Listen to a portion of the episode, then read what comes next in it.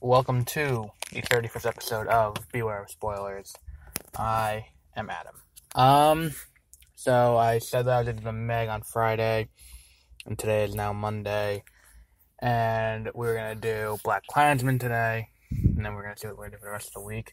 Um, I think ad libbing is an important part of life. Um, the ability to see situations change and adapt to them accordingly is very important uh, which is why things have changed. Um, scheduling conflicts have arisen um, over the last few days, preventing me from going to see any of the new new theatrical releases this week. So we're gonna talk about something coming out on DVD, which I know we usually reserve for thirty minute reviews, but uh, this week has a major release, the number four all time box office championship grossing over two million dollar, two billion dollars uh, this year. Um, and that movie is Avengers: Infinity War. Now, when this movie came out theatrically uh, back in May and late April, we did not, we were not uh, back from hiatus, so um, there was no episode about that. So um, we're still gonna talk about it later this week on uh, 30 minute reviews when we return on Thursday with that. But today we're gonna do this. Um, so uh, so let's see. Um, what are we gonna talk about with this movie? Um, considering it grossed two billion dollars, I'm assuming that you probably have already seen it. Uh, especially if you listen to this podcast. I think the uh, the subset of people who listen to this podcast and people who are not inherently going to go see the third Avengers movie uh, is very small. Um, but for those of you who are looking for an opinion on whether or not you should buy the movie on DVD, is it worth it? Um, first of all, yes. Um, let me start with that. I am a big opponent of digital media. I don't like buying uh, movies digitally because of the fact that it's all licensing and if you're buying when you buy a digital movie, you buy a license for it. Um, so, uh, so therein lies my my big problem with uh, digital media. Now, um, what, that said, as soon as Infinity War went digital, available on Amazon, I bought it immediately. Because um, the movie was that good, I wanted to watch it again, and I wanted to watch it at home and see if it held up or if it was just the uh, the seeing it in theaters that made me like it so much. And let me tell you, because that's the thing I've talked about before. There is the uh, the movie theater effect, which can artificially uh, change the way you view a movie between whether or not it's because it's on a big screen and higher quality than you have at home. That'll boost your your opinion of it. If it's the the wow factor of we never thought we would get to this point, where it's like if you told me ten years ago when Iron Man came out that um, there would be a full Avengers team up with the Guardians of the Galaxy to fight Thanos, who then kills half the universe, I would have said that's never going to happen um, because I wouldn't have believed you. And here we are, ten years later, uh, ten years and twenty movies later, and we have we have this. Um, and uh, I think that that alone is remarkable. Um, but the but on top of all that, the movie still holds up, and I think one of the things that a lot of people I, I haven't I've been trying to avoid watching reviews of things, um, but from what I have seen in reviews, I don't think enough people have brought up the fact that what this movie really has going for it, more so than either the previous Avengers movies, is that if you watch it, it it it plays like a comic book, um, where every character has a little bit of their own little side.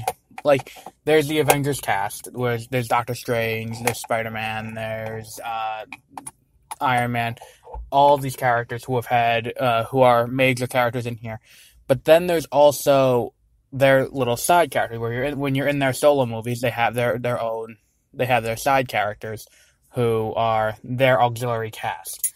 And where the previous Avengers movies really missed was that they made it more about the Avengers and less about the whole world.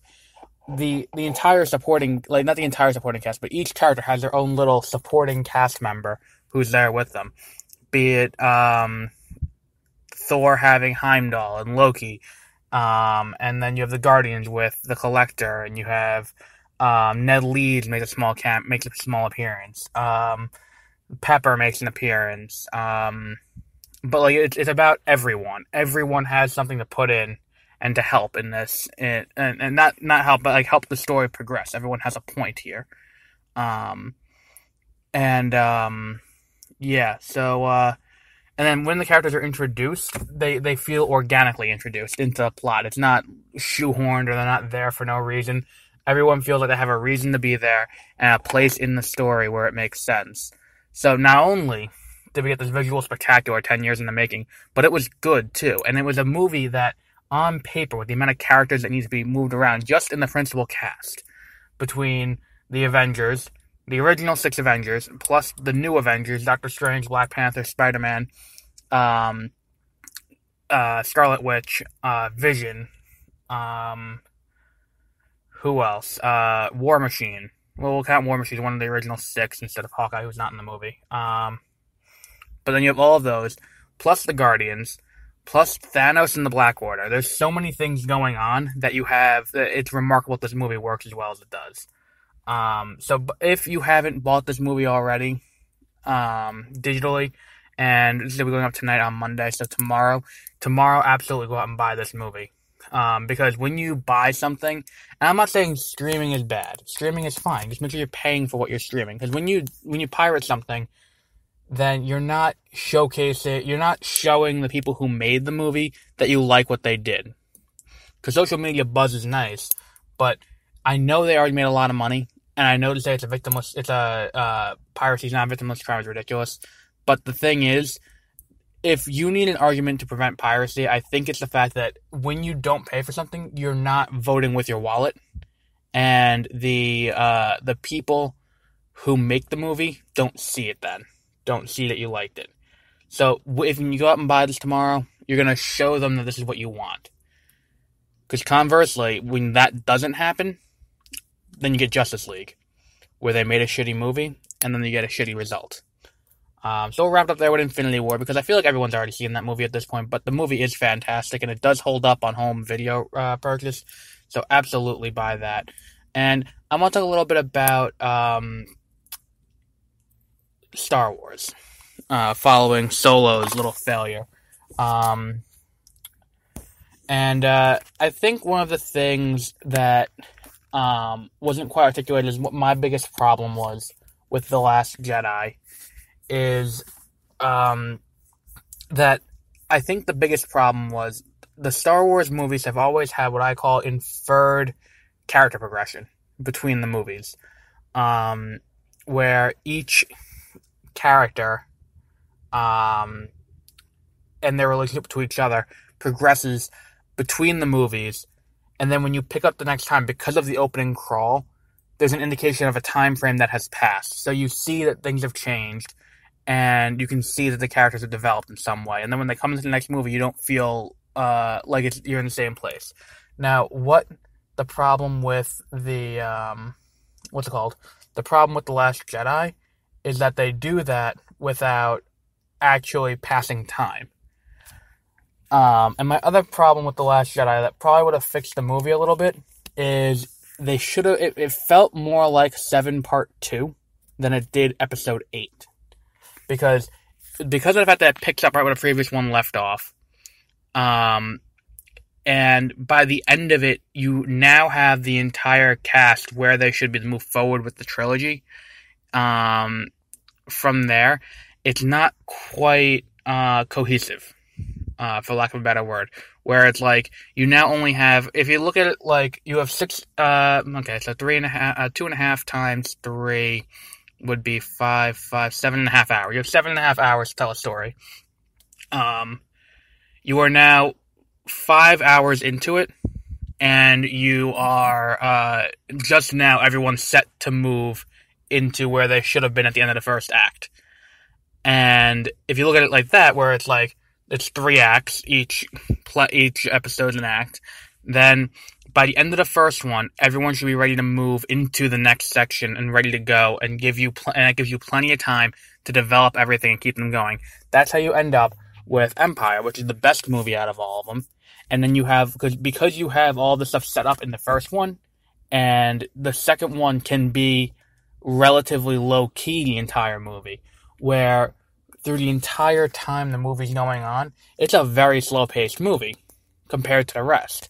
Where it's like, even if you don't look at Rogue One, creating a greater sense of urgency in um, in A New Hope, this movie pushes a um, this movie uh, like there's a lot going on in the beginning, then the middle all the way up to the third act is very slow. It's a training montage for a good amount in the movie for Luke on Dagobah, and then you also have the uh, the Falcon kind of literally drifting through space about twenty feet away from where they escaped, because they can't move anywhere, so they're just kind of stuck in space. So they're they're, they're kind of just stuck there. So you get character moments in these movies now, rather than just straight action. So now, the first part of the trilogy sets up. We have our big bad for the entire trilogy. We have General um, Supreme Leader Snoke. Um, then we have his underling, the Darth Vader, to his um, to his Emperor. We have Kylo Ren. Then we have um, we have this idea that there are others like Kylo Ren through the Knights of Ren, which is name dropped in the movie but never again referenced. Um, and then we have uh, so there's there's there's good seeds, and if we go from there with that, that's fine. Now, if in the first movie you had Kylo Ren kill Snoke and then take control, he's the new supreme leader, that would have been fine. And I think a lot of the problem with people having that Snoke was killed off that fast is because he was built up too much as being the emperor of the new trilogy without the payoff. And then he gets killed in the second movie. So it's like, why did we bother spending all this time setting him up to be this, uh, this thing we got to deal with when he's not going to be it going forward? Um, so there was that problem with it. Then you have uh, the the main three cast members of this movie of the new movies are going to be the, the newcomers. You have Rey, you have Finn, and you have um, I, Oscar Isaac's character Poe. So those three are the, the, the core three of the new movies. Um, and then they add Rose in this one. So really there are four. Then you have Chewbacca who's still there, so five. And these five characters don't all meet until the end of the second movie. When they're built to be, these are the ones that are going to be working together. Um, and these are the ones who are going to be, you know, these are the ones who are going to have the chemistry together. They're going to be working. They're going to be trying to save the galaxy together. But they never meet until the end of the second movie. Which again, if this was just seven part one, it would have uh, part two, it would have solved that problem because now you have another two movies after it to continue it.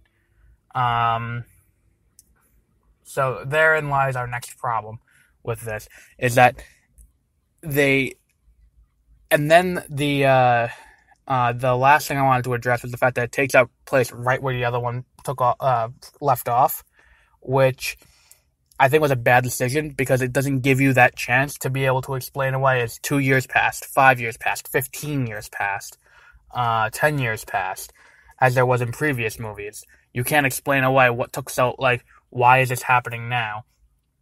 It's like if if they said that Return of the Jedi took place immediately after Empire Strikes Back, then you would have the issue of um like okay, so nothing happened. Like they go right there, it would have felt weird. But those movies work as a sequel to the previous movie because you have a time skip between them. And that's the other problem with this is that I think Star Wars is unique in that it's the only franchise where the uh, you can put as much of a time skip as you want, and the only time it feel weird is if there's no time skip. Um, which this movie doesn't quite. Ha- which this movie ha- has no skip, where it goes right from. Uh, it goes right from the uh, the end of Force Awakens right to the next one, and this movie does try to emulate that sense of uh, them drifting through space with um, that they had an Empire but it doesn't quite work as well. Um, so hopefully, I never thought I would say this. I hope that with J.J. Abrams back in the helm, I hope that they can try and try and get this back together going into episode nine. But I don't think it's likely. The, I feel like this could go down as a worse trilogy than um, the original three, uh, not the original three, the uh, the prequels, um, because the prequels at a minimum it felt like it met the storytelling conventions of the previous Star Wars movies, and I didn't feel like they were going off off the reservation, for lack of a better word. Um, so I feel like that'd be a, a better uh, a better way to do it. Would have been to have just honored what we knew worked instead of saying we're going to throw everything out and start again.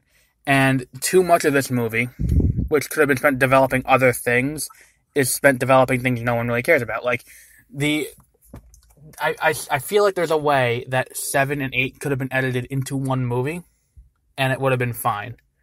Uh, it'd be one maybe three hour movie, but you don't need to have it be as long as you don't need to have five hours devoted to getting us back to square one for uh, to get us into place to get into an, an actual trilogy. Um, so with that said, um, hopefully episode nine picks it up. Uh, if you haven't already, get Infinity War tomorrow when it comes out. Um, and uh, absolutely, uh, it's absolutely gonna be worth the money to buy it on at least DVD, if not Blu-ray. Um, so with that said, we'll be back on Wednesday with another new episode with an actual theatrical release on um, um, on Wednesday. I don't know which movie yet, but we'll be back Wednesday. Uh, so uh, have a good uh, rest of the day.